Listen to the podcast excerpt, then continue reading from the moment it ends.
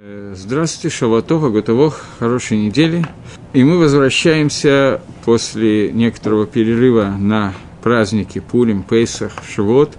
Возвращаемся к обычной седре, я не знаю, как это сказать, на 32-м уроке, к теме смысла заповедей.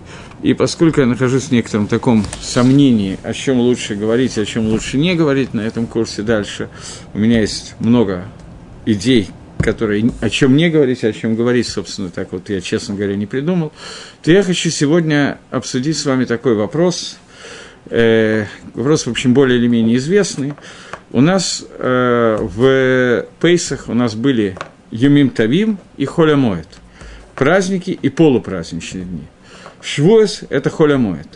Этот раз, в этот раз, Шивот был сразу после Шаббата. И вот я хочу немножко обсудить какие-то три дорги, четыре, может быть, даже дорогие, будние дни, полупраздничные дни, праздники и шаббат.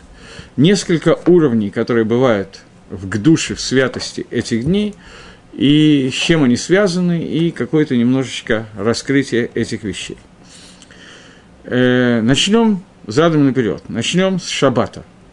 Шаббат сравним изначально с будними днями. Поскольку эта тема более или менее известная, то я несколько кратко ее обсужу с вами. Мы знаем, что в шаббате существует несколько пхинот, несколько элементов шаббата. Есть элемент шаббата ночью, элемент шаббата днем и элемент шаббата в, ми, в Минху. Они разные. Эти три разных элемента шаббата, которые раскрыты в тфиле, в молитве шаббат, когда мы по-разному молимся кусочки смехуба Алхусхе, Шомрай Шаббат и так далее. Ночью мы говорим Исмеху ба. Днем мы говорим бо, и в Минху мы говорим бом. То есть есть элемент шаббата женского рода, элемент шаббата мужского рода, элемент шаббата, который объединяет вместе два этих элемента. Каждый из этих элементов, он связан с немножко разным аспектом. Все три аспекта вместе объединяют понятие шаббат, или два аспекта, объединенные вместе, объединяют понятие, объясняют шаббат, понятие шаббат. Прежде всего, шаббат, это мы говорим о шаббате, это Йом Киэй Налам Аба, Йом Шаббада Малка. Подобен будущему миру день шаббатний. Есть сходство между шаббатом и будущим миром. И мы знаем, что Гемора в трактате Авойда Зойра, или не знаем, есть Гемора в трактате Авойда Зойра, который говорит, что весь мир существует 6 тысяч лет, и седьмое тысячелетие – это Йом Шикула Шаббат. Седьмое тысячелетие – это день, который целиком шаббат, день, который называется уже Алам Аба, грядущий мир, когда Алам Нихрав, весь этот мир разрушен, остается в мире только цадиким, мир залит водой, в мире остаются только праведники, которые летают над поверхностью вод, и если ты скажешь, что они могут устать за тысячу лет или полетов, то Всевышний дает силы уставшему, говорит Гемора. Это Гемора в трактате Сангедрин. Гемора в трактате Рошашона обсуждает первые шесть тысяч лет, чему они соответствуют. Седьмое тысячелетие – это Йом Шикула Шаббат. Таким образом, Пхинат Шаббат, элемент Шаббата, который мы встречаем здесь, в Шаббате, это Киэйна Ламаба Йом Шаббат и Малка. Подобен будущему миру день шаббатний. То есть, Шесть дней творения – это четыре направления, которые существуют в мире – север, юг, запад, восток, верх плюс низ, и шаббат – это центральная точка, к которой из всех направлений все должно стремиться, это конечная точка творения. Мир создан для того, чтобы мир пришел к этому конечному результату, и этот конечный результат – шаббат. В Паршат Китыце в Торе Сфатемис пишет такую вещь. Я думаю, что это известный кусочек из Торы, который рассказывает о том, что происходит, если евреи, когда евреи выходят на войну. И говорит Хумаш, что когда вы выйдете на войну, речь идет о Милхемет Митсва, то на войну должны выйти все, без исключения. После этого, после того, как армия выходит на войну, то Коин, Машех Милхама, Коин, который помазан на войну, специальная должность в армии, Э, он встает перед армией и говорит, человек, который построил новый дом и не жил в нем, должен вернуться и не идти на войну. Человек, который насадил виноградник и не э, ел плоды винограда, должен вернуться и не идти на войну. Человек, который женился и не жил с молодой женой, новой женой в течение года, не идет на войну. Человек, который боится, не идет на войну. И остальные, те, кто остались, они идут на войну. Человек, который боится, говорит Мишна в трактате Сота, что человек, который боится, это человек, который боится той авейры, того преступления, которое он сделал. И человек, который боится этого преступления, знает, что у него в руках есть авейра, знает, что он может быть казнен, что он может погибнуть из-за этой авейры. И поскольку он знает, что ему угрожает смерть, то поэтому он не должен идти на войну, то есть он знает, что убивает грех, а не шум орудий, залпа и так далее такой человек свободен от войны, он не идет на войну. Поэтому на войну с Милхевит Миса выходили только цадиким гмурем. Один из примеров, который приводит Мишна, кто такой человек, который боится, который свободен от того, чтобы идти на войну, это человек, который знает, что он разговаривал между надеванием ручного и головного тфилин. В этом случае человек не должен идти на войну, он свободен от нее. И вот в этой ситуации мы видим, что на войну выходили только с Адиким Гурем. После этого Тора рассказывает такой кусочек, который связан с Милхемет Митсва.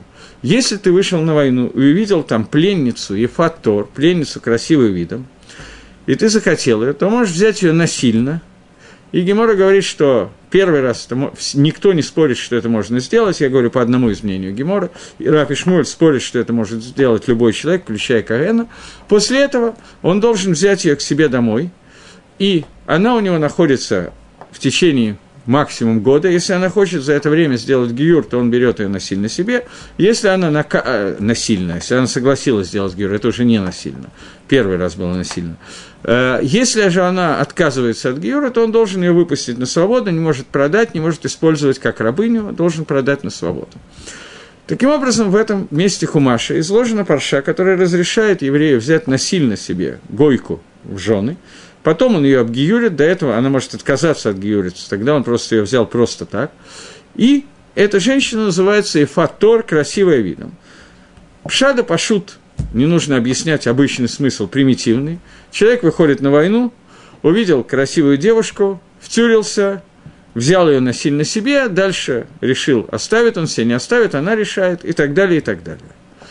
Сватемис, комментарий на это место, на Тору, пишет. Сватемис – это комментарий э, Гурского Рэби, первого Гурского Рэби, который написан таким очень сложным языком, с некоторыми залетами в, хасид, в хасидизм, каббализм и так далее. Но достаточно интересный комментарий, если его отдалить, некоторые кусочки, то он раскрывает многие вещи, которые без него трудно было бы понять нам самим. Пишет Сватемис, что в этом отрывке Торы нам раскрывается тайна понятия шаббата – Человек, который берет вот эту Ефат Тор, здесь раскрыто понятие того, что такое Йом Шаббат. Каким образом она раскрыта? Давайте вернемся и прочитаем этот кусочек по памяти, потому что Сватемис у меня здесь нет. В Хумаше написано, когда ты увидишь женщину, которая Ефат Тор, красивым видом, в лакахта лошевье, и возьмешь ее лошевье. Человек, который обладает зачатками музыкального слуха или обычного слуха, может увидеть слово «шевье» и слово «шаббат», что это подобные слова. «Щеви» – это плен, «шаббат» – это «шаббат».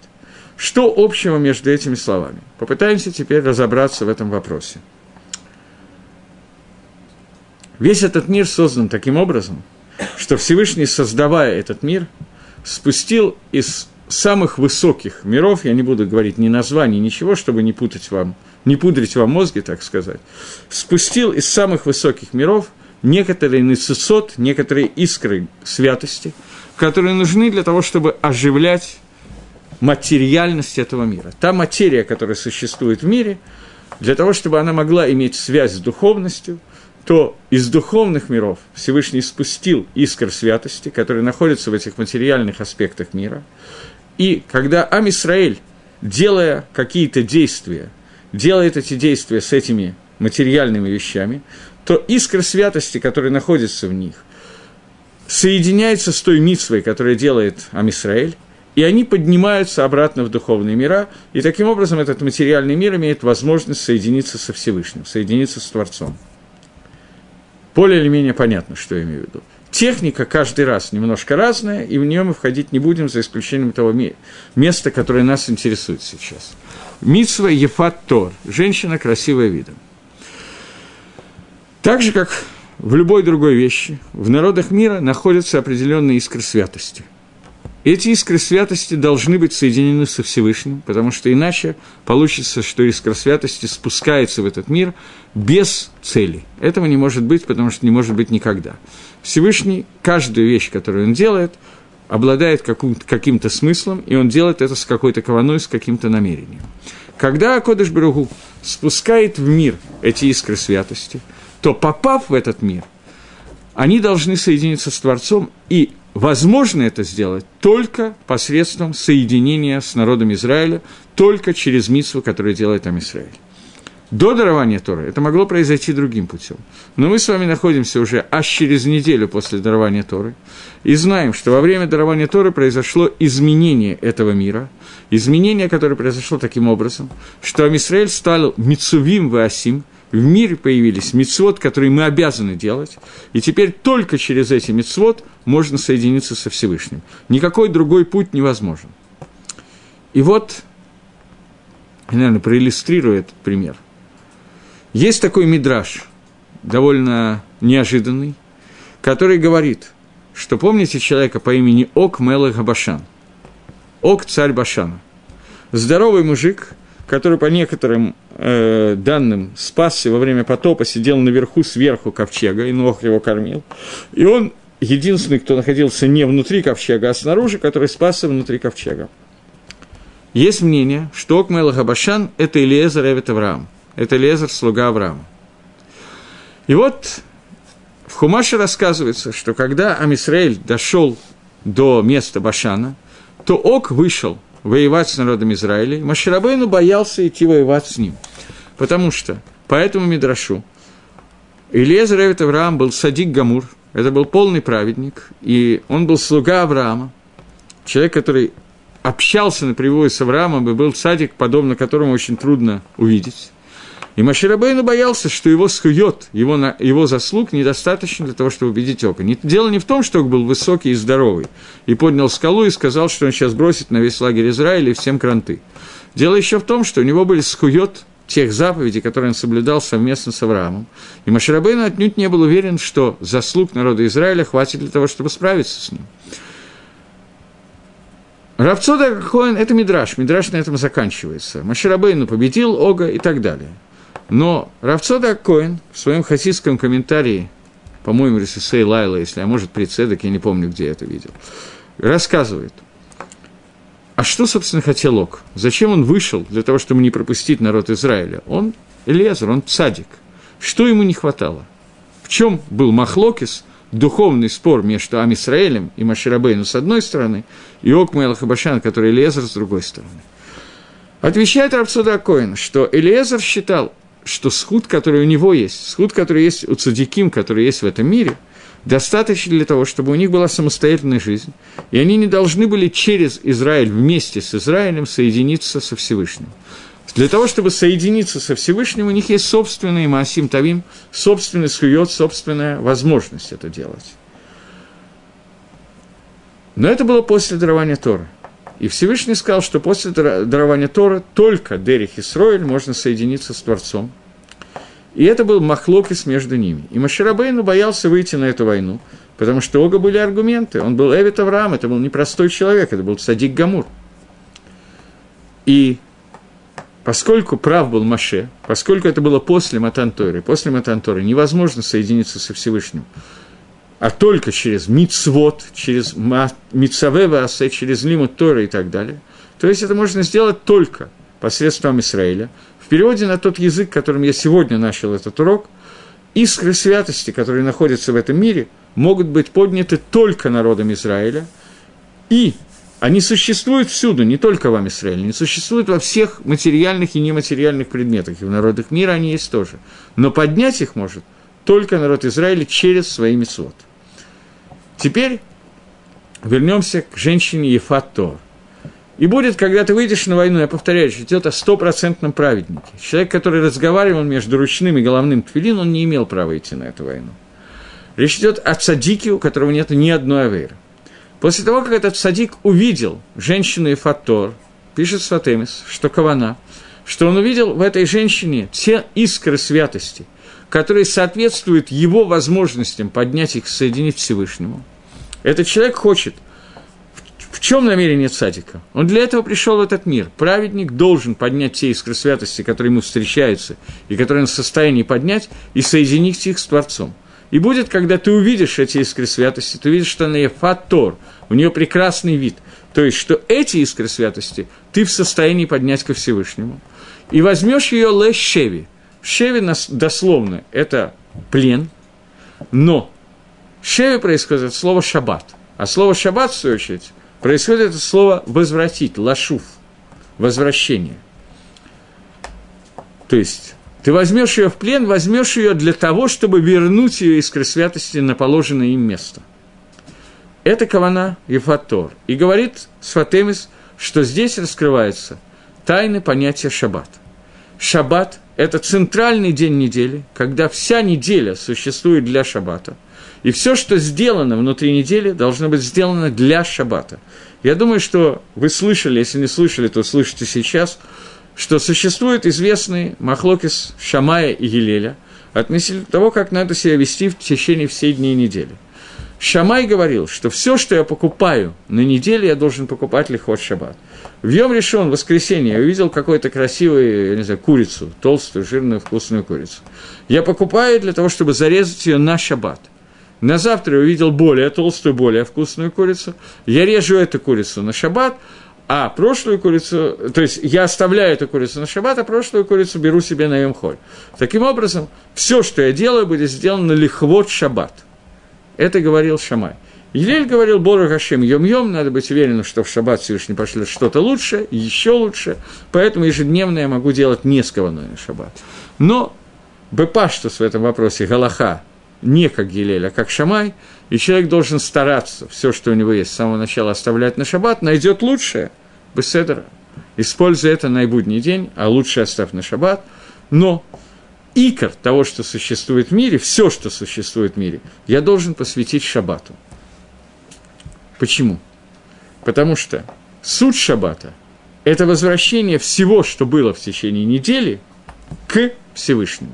От слова «лашуф» – возвращение – соединение тех искр святости, которые были в этом мире, которые мог поднять, присоединение к Творцу через Йом Шаббат, через день Шаббата. Теперь, Ефат Тор – это женщина, в которой этот садик, о котором идет речь в Хумаше, увидел в ней те искры святости, которые только соответствуют именно ему – и только он может поднять и соединиться Всевышнему, он должен взять ее лешеви для возвращения, в плен для возвращения, и соединить эти искры святости с Творцом. Это сот тайна понятия шаббат, как говорит Сватемис. Теперь попытаемся пройти немножечко дальше. Мы знаем, что в шаббат каждому еврею спускается дополнительная душа – в Геморе Бейца, я об этом наверняка рассказывал, но я не помню точно, о чем я говорил, но в Геморе Бейца рассказано, в чем заключается эта дополнительная э, душа. Гемора Бейца и Гемора Шаббат говорит о том, что человек, который хочет, да, э, например, дает шоколадку какому-то ребенку, соседскому мальчику, которого встретил на улице, давая ему шоколадку, он должен вымазать его физиономию шоколадом. Для чего? Мальчик придет домой к маме, вымазанный шоколадом. Мама спросит, а чего ты такой вымазанный? Ребенок скажет, что дядя такой-то дал мне шоколадку. Таким образом, это родит любовь между родителями ребенка и этим человеком, который угостил, для того, чтобы увеличилась заповедь Ваавтал Рехкавоха, возлюби ближнего, как самого себя. Для этого нужно сообщить родителям, что ты дал ребенку подарок. Спрашивает Гемора, откуда мы это учим? Учим это из Маширабейна. Что когда Всевышний на горе Синай дал заповедь Шаббат, он сообщил Маше часть награды за эту заповедь. Почему? Потому что саму заповедь постичь и понять невозможно. Поэтому Маширабейну получил объяснение, что такое нефиш и тира, шома и тира, дополнительная душа, которая есть в это время, в, в этот день. Что это такое? Объясняет Рашу. Кодом Коль, давайте мы без Раши до этого. Пшат да пашут. Что такое? Настолько, насколько можно, когда говоришь о таких вещах, говорить обычный пшат, но тем не менее. Что такое нашама и тира? У человека существует душа, которая находится в нем, которая связывает его тело со Всевышним. оживляет это тело, и через нее человек делает все заповеди Торы, есть душа животная, душа божественная. Сейчас не будем входить в эти детали, но через эту душу человек осуществляет все заповеди Торы и все замыслы Всевышнего, и когда душа покидает тело, то он просто помирает. Но во время, когда приходит шаббат, поскольку шаббат – это время возвращения к источнику, ко Всевышнему, то для того, чтобы он мог вернуть те искры святости, которые всю неделю он собирал для того, чтобы поднять к Творцу, и поднять их к קדוש ברוך הוא, для этого Всевышнему дает дополнительные силы, дополнительную душу, которая обладает большей силой поднимать эти искры святости к Творцу. Раши в трактате Бейса пишет, в чем выражается эта дополнительная душа. Пишет Раши в том, что человек может много есть, много пить, и, его, и ему это не вредит. И этот Раша, понятно, что вызывает много вопросов. Основной вопрос, что вроде бы, как мы говорим, о самой духовной субстанции, которая может быть не просто душа человека, а шабатная душа. Душа, которая раскрывается только в шаббат. И вот эта душа выражается человек, тем, что человек ест, пьет, и это ему не вредит. Как это можно понять? Ответ на этот вопрос очень простой. Когда человек ест и пьет, то он впускает в себя материальный мир. Впускание в себя материального мира не может не вредить человеку, поскольку человек создан как некая духовная субстанция. Материальный мир – это необходимость существования, но не цель существования. Мы должны довести себя до состояния, когда материя полностью подчинена сознанию. Не бытие определяет сознание, как у некоторых товарищей еврейской национальности, а ровно наоборот. Сознание определяет полностью суть человека. И наиболее верхняя ступень сознания, которая может быть в этом мире, это именно шаббатная душа, которая спускается к еврею в, этом, в шаббат. И при этом заповедь шаббата – это сделать три трапезы – обожаться, как одно животное, которое очень трудно с божественной душой, я бы сказал, и, находясь в этом состоянии, радоваться и веселиться шабату, что, безусловно, вызывает некоторые вопросы, как это можно сделать, и шаях ли это, и возможно ли это, и так далее. Поэтому приходит Раша и говорит, что кох божественной души – сила божественной души приводит к тому, что человек может много есть, много пить, и это ему не вредит, то есть он не становится более материальным. Его сила божественной души приводит его к тому, что все эти искры святости, которые в него входят во время соблюдения шаббата и за всю неделю, в этот шаббат он может устремить и поднять Всевышнему, как ту и фатор, которая поднимается, которая является сутью шаббата, как пишет Сватемет. Мы говорили о том, что седьмое тысячелетие – это Йом Шекуло Шаббат. Внутри этих шести тысячелетий, в которых мы с вами находимся, существуют шаббаты, много шаббатов. Седьмое тысячелетие – это Мадрега, которая вся целиком шаббат. Суть наших шаббатов – достигнуть этого седьмого тысячелетия. Я видел в книге Штейлухо Дабрит, комментарий на Тору, книга, которая называется, он приводит кусочек, который из книги Могила Старим. Я не знаю, что это за книга Могила Старим, которую приводит Шло. И он пишет в этой книге, что Могила Старим сделал расчет, сколько шабатов существует за вот эти несколько тысяч лет, в которых мы живем. Он сказал, что существует столько же шабатов, сколько было евреев во время выхода из Египта. 600 тысяч шабатов. 600 тысяч душ евреев вышли из Египта, 600 тысяч дополнительных душ эти 600 тысяч евреев должны были получить, и 600 тысяч шабатов прошло со времени, когда был сотворен мир, до седьмого тысячелетия. Так пишет Магеллат Старим. Шло сделал простой расчет. Сколько шабатов существует за 6 тысяч лет? За год существует 50 с чем-то шабатов – 53, 54, 57, в разные годы по-разному, грубо 50 шабатов, сократим это для простоты подсчета. 50 шабатов в году, значит, за тысячи лет 50 тысяч шабатов, за 6 тысяч лет 300 тысяч шабатов. Но никак не 600 тысяч шабатов, как написал Магеллас Старим. И говорит Шло, что мне кажется, что Магеллас Старим имеет в виду, что за последние тысячи лет все дни, будние дни этого тысячелетия, это тоже шаббаты, поскольку это Йом Шикуло Шаббат.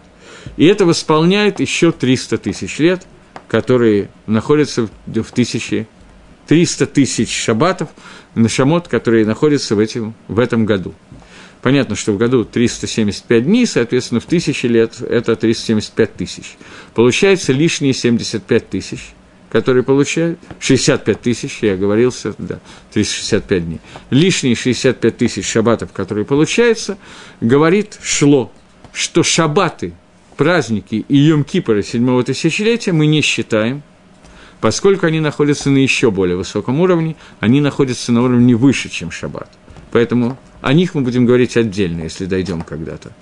Пока мы говорим только о душе шаббата, о святости шаббата.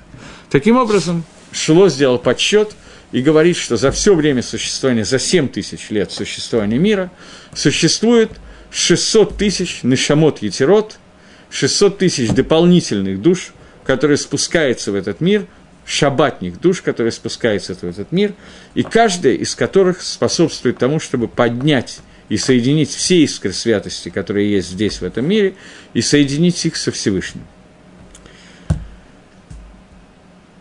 Это суть шаббата, это суть митсвы и фатор. Эмет, что это суть любой заповеди, которую мы делаем, нету ни одной заповеди без исключения, которая делает Амисраэль в этом мире – которая бы не приводила к соединению этого мира со Всевышним.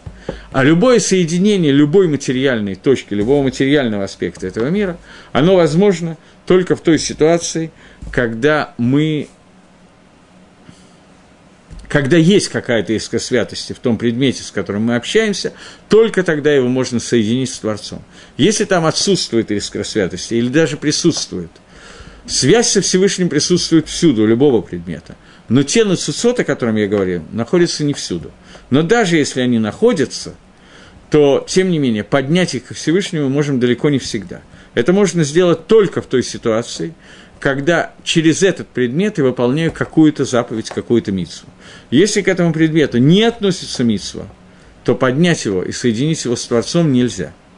Поэтому, например, Ефатор – в качестве митсвы для народу Израиля, для того, чтобы мы могли и ее тоже соединить со Всевышним. Если бы этой митсвы не было, то наша попытка соединения со Всевышним невозможна, она отсутствует. Тем более, если с этим предметом связана какая-то авера, какое-то преступление, то, безусловно, соединить его с Творцом – это никак невозможно. Например, человек, который ест некошерную еду, хазира, свинью, то в тот момент, когда он ест некошерную еду с самой лучшей кованой, соединить его со Всевышним за шабатним столом, то понятно, вызывает улыбку, но тем не менее, понятно, что сделать это нельзя, потому что у нас нет технической возможности соединить эти искры святости, если они там есть со Всевышним. Окей. Эмет состоит в том, правда состоит в том, что есть одно мнение, которое говорит, что я говорю неправильно. Это хидуш, Шульханорух Гараф, Шульханорух первого любавического времени, Минахи Менделя, кат, э, не Минахи Менделя, Равшнейр Залман из Ляды, который написан не в Шульханорухе, в Шульханорухе он об этом не пишет. Он пишет это в Ликуте Амрим Тания, в 7-8 главе первой книги Ликуте Амрим, где он пишет, что существует возможность запрещенных вещей – которые могут быть через еду подняты ко Всевышнему и соединены с ним. Возможность это очень теоретическая, физически это сделать практически невозможно, но она существует. Я не знаю, все ли с этим согласны, поскольку я не видел, чтобы кто-то на эту тему еще писал, кроме Бальтании. Может быть, на эту тему есть спор, может быть, все с этим согласны, как с очевидной вещью, принято говорить, что это хидуш Бальтани, что кроме Бальтани так никто не считает, что он хидеш эту вещь. Но, может быть, после его хидуша с ним кто-то еще согласен, кто-то нет, я просто не знаю. Это довольно тонкие материи. Он пишет, что если человек ел какую-то некошерную еду, то, безусловно, эта еда не достигает своей цели, и человек не может самыми лучшими каванот ничего сделать как вы улыбнулись, когда я сказал, что человек за шабатным столом ест свинину для того, чтобы соединить ее со Всевышним. Это абсурд. Но если человек после этого делает чу, раскаяние, и не просто чу, а чу ми агава, чу из любви ко Всевышнему, то в этой ситуации те искры святости, которые находятся в запрещенной еде, благодаря ми агава, о которой сказано, что ваши преступления превращаются в мицвод, согласно Шульханору Хараф, согласно Сефер Тани, они поднимаются ко Всевышнему, как будто бы я сделал митцвот с этим запрещенным предметом. Но чува миагава, чува из любви ко Всевышнему, это понятие настолько мало реальное, что, во всяком случае, в наше время, что очень трудно себе представить кого-то, кто достиг этого уровня, но если это происходит, то в этой ситуации даже запрещенным способом к душе достигает Творца. Но Таратейну Агдуша, наша святая Тора, понимая, что нам нужно поднимать искры святости не запрещенным путем, а потом делать шоу, а делать это разрешенным э, путем через мисвы, поэтому Тора пишет Паршат Ефатор для того, чтобы разрешенным путем через митсву могли соединить эти искры святости со Всевышним. Макор этого соединения, источник этого соединения – это Йом Шаббат, который постепенно превращается в Йом Шекуло Шаббат, в день, который целиком Шаббат. Это аспект шаббата, который я хотел немножечко осветить. На самом деле я его хотел осветить как практически, для того, чтобы сделать некое введение к следующей накуде. Следующая накуда, о, котором я хочу поговорить, о которой я хочу поговорить, это Йомтов. Йомтов – это праздник, который находится на уровне промежуточном между будними днями и шаббатом. Что такое Йомтов? В шаббат нам запрещены 39 видов работ – Дерихагав, когда я говорю, что в шаббат запрещены 39 видов работ, то это не означает 39 видов работ быдавка. Это означает 39 авод малаха, у каждой из которых есть это отцы работ. У каждого из них есть производные работы, и плюс к этому вокруг них находится очень много работ, которые запрещены дарабонан, от рабанан, а Тора их не запрещает.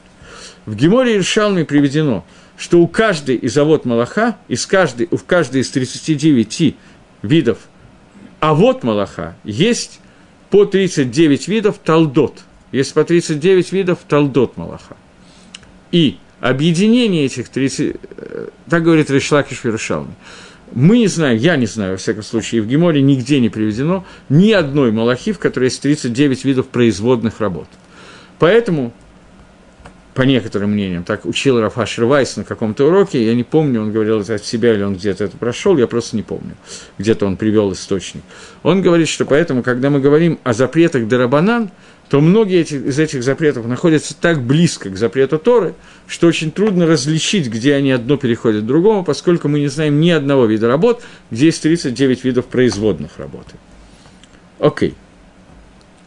Теперь двинемся немножечко дальше – аспект шаббата – это аспект, запрещающий все виды Малахи. Почему? Седьмое тысячелетие – это Йом Шекуло Схар, Йом, который состоит из получения награды. День, в котором нету авойды, есть только получение награды. Это седьмое тысячелетие после прихода Машеха, после полного раскрытия Всевышнего, после того, как Алам Харуф, мир разрушен, и наступает новый мир, мир Алам Аба. До этого – я об этом говорил, но немножко другой аспект, когда мы задевали. До этого существуют дни, которые называются Имейха Машеха, дни после прихода Машеха. Дни Машеха – это дни, которые о которых есть много махлокот, как они будут выглядеть. Про Алам Аба нету ни одного махлокиса, ни одного спора, потому что все равно никто не знает, как это выглядит, поэтому нету никакого смысла на эту тему спорить все в порядке, ай навил ра, хуц золотеха, это не видел глаз пророка, и никто этого не знает, кроме тебя Всевышнего. Про Имода Машеха есть много споров, много махлокисов, много различных накудот, которые разбираются, связанные с днями Машеха. Рамбом приводит Гемору Шмуэля, который говорит, что нет между днями Машеха и нашим временем, а только Шейбут Галуйот Белват. Никакой разницы между нашим временем и временем Машеха не будет, а только то, что народы мира не будут нам мешать сидеть и спокойно заниматься Торой и исполнением митцвот. Все остальное то же самое. Рамбан, Райвит задает на Рамбама кучу вопросов о том, что написано всякие различные псуким в Навиим – который говорит о том, что лой сагой альгой хареф, лой медот милхама, что не поднимет народ на народ меч, не будут ищиться войны, то есть законы природы будут отменены, будет построен третий храм, по мнению не Рамбама, а остальных решений, он спустится с небес, по мнению Рамбама, построим его руками, по некоторым мнениям по Рамбаму он спустится с небес и так далее. Придет Машиах, будет Хьяза Мейсим, воскрешение из мертвых, как же можно сказать, что Алламки Мингагонаге, как можно сказать, что мир идет своим путем?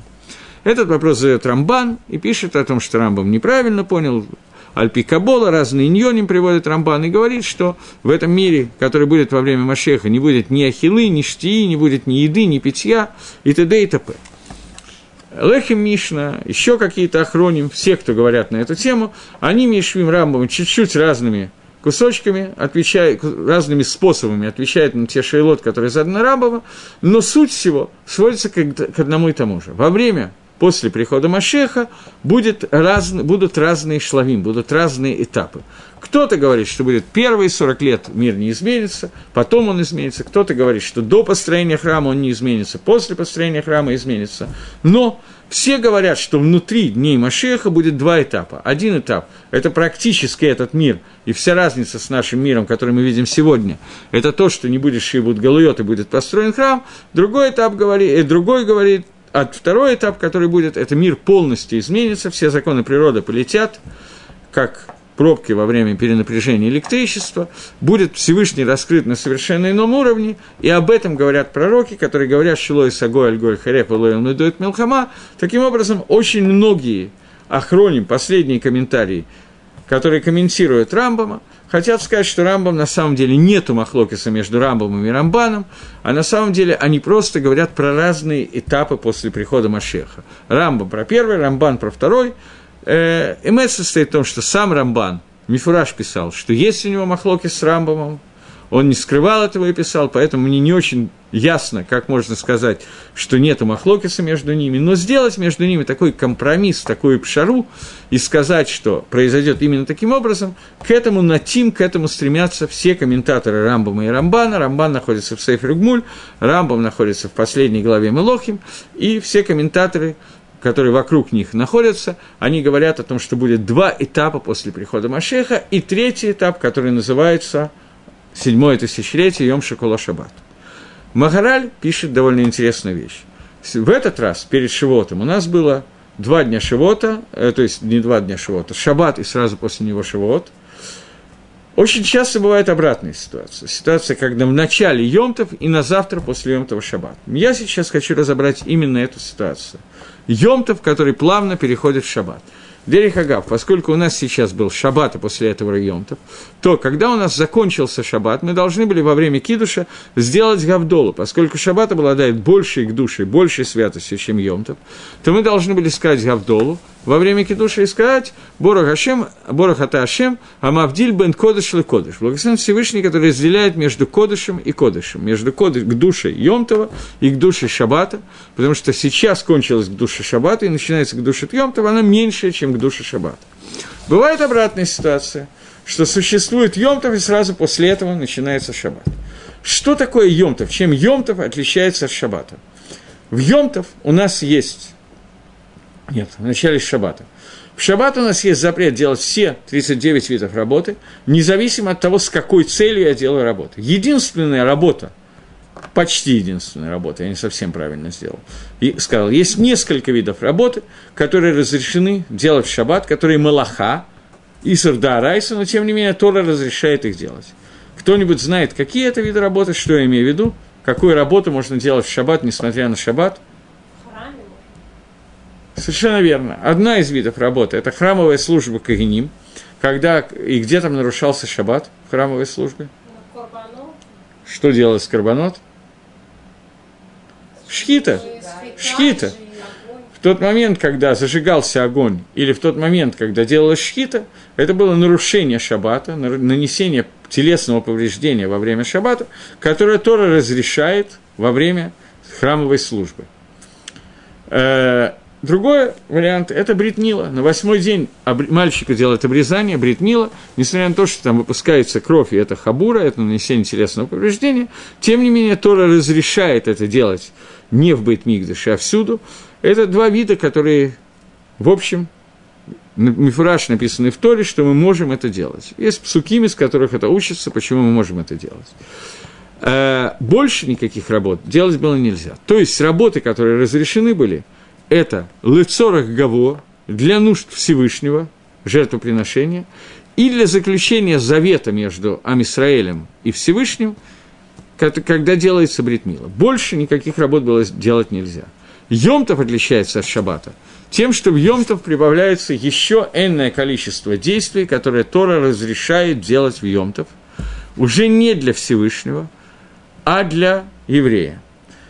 Написано, что «Эйн бен шабас и Йомтов, эла малахот охель нефиш белват». Нет разницы между шабасом и Йомтовым, а только работа, связанная с охель нефиш, с, охель нефиш, с едой, которая нужна для человека только. То есть человек имеет право в Йомтов делать ту малаху, которая нужна для его существования. Это разница между к душе Йомтова и к душе Шабаса. Легалоха, лемайса, это происходит в том, что в Йомтове нет наказания карета, за нарушение шаббата есть наказание карета. То есть два различия, которые есть между Йомтовым и Шабасом, это малоха тахаль нефиш, то, что можно делать работу, связанную с едой, Первое и второе – наказание за нарушение Йомтова. Это обычное нарушение заповеди Лавды Арайса.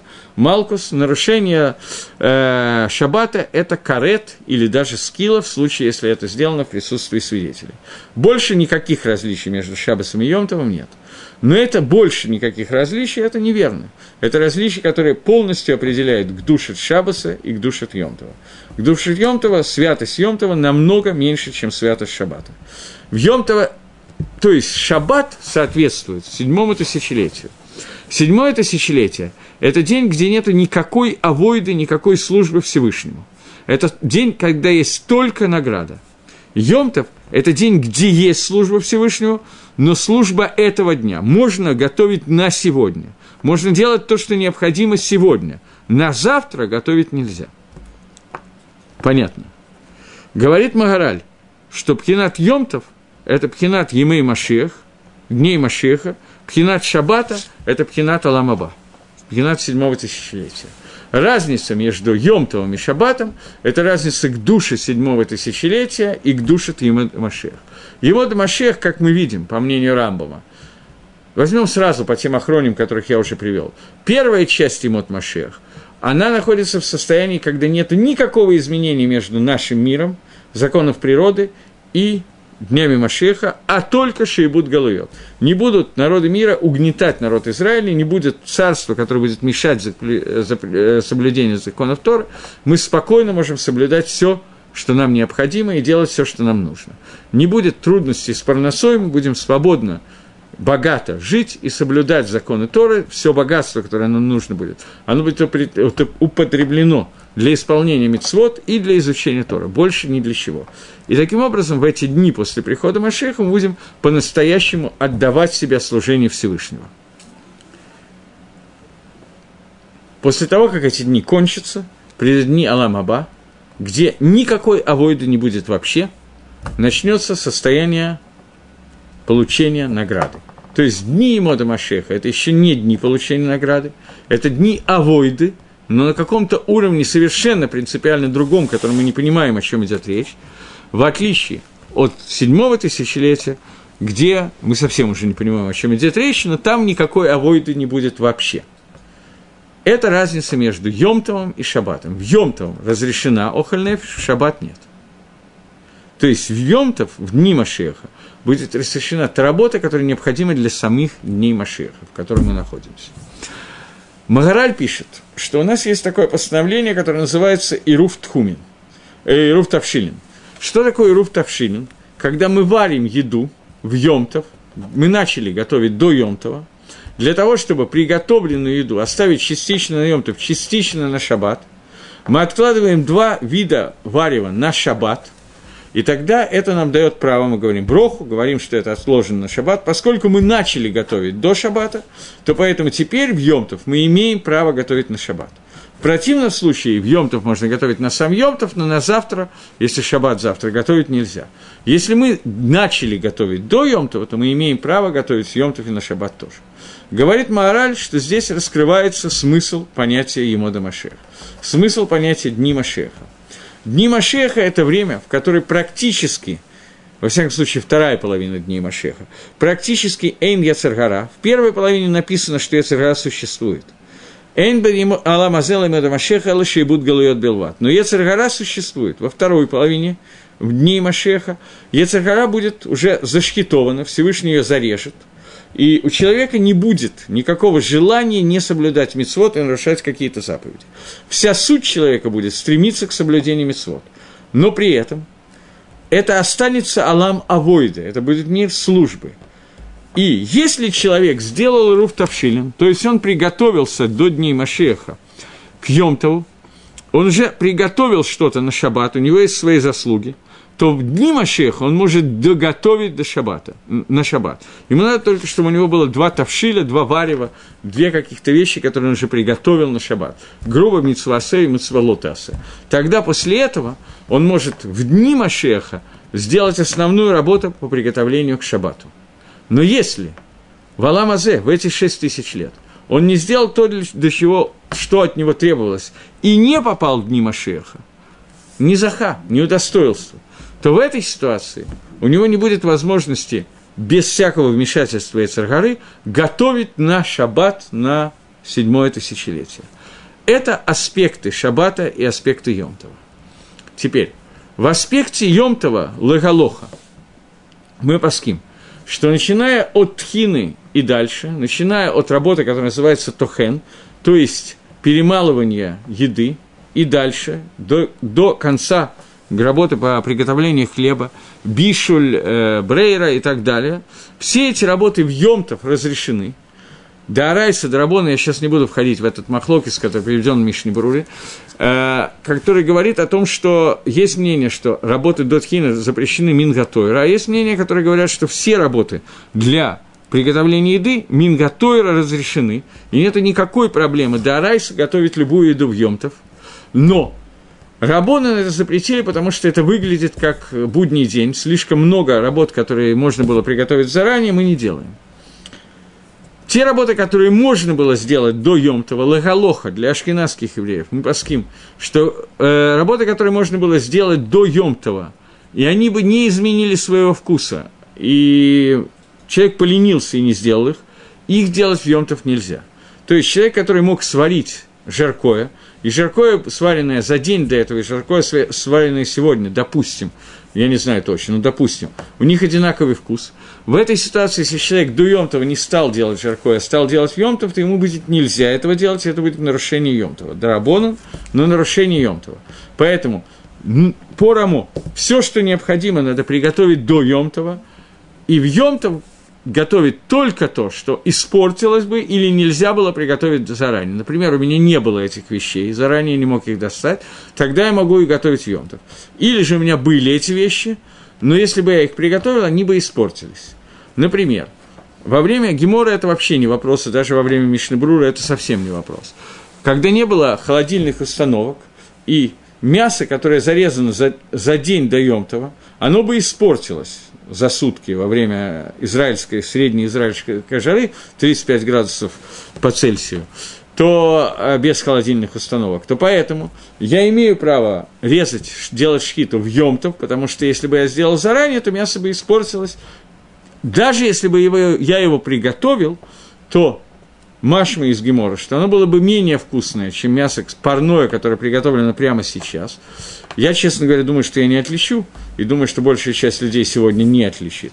Поэтому сегодня Галаха изменится, и сегодня не принято резать фьонтов. Но во время Талмуда и, судя по всему, даже Шульханоруха, люди могли отличить мясо, зарезанное сегодня, и оно было для них намного вкуснее. Поэтому есть вчерашнее мясо, это было не квот Йомтов, это было не уважение Йомтову. Поэтому они резали изначально в Йомтов и готовили все от начала до конца в Йомтов. Другой пример – э, соль. Есть такой какой-то, я не знаю, глыба соли, которыми надо перетереть для того, чтобы пользоваться, положить в солонку и солить себе еду.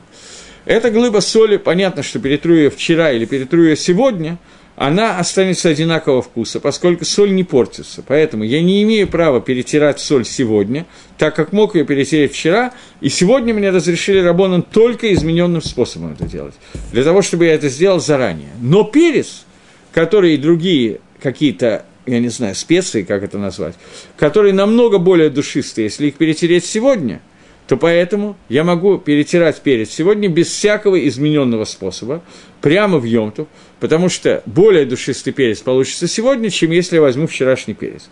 Опять же, я не уверен, что сегодня это актуально. Я предполагаю, что большая часть прогрессивного человечества еврейской национальности вряд ли отличит перец, который спрятан в баночке, перемолотый вчера, от перца, который перемолот только что сегодня. Может, я ошибаюсь, я не знаю. Но обычно сегодня мы пользуемся перцем, который перемолот даже не сегодня и не вчера, а в будние дни. Мы берем перец, которому уже полгода или больше, он лежит в баночке, и прекрасно им пользуемся, и все в порядке. Поэтому Галаха изменится. В этой ситуации нельзя будет перец перемалывать в, э, в Йомтов.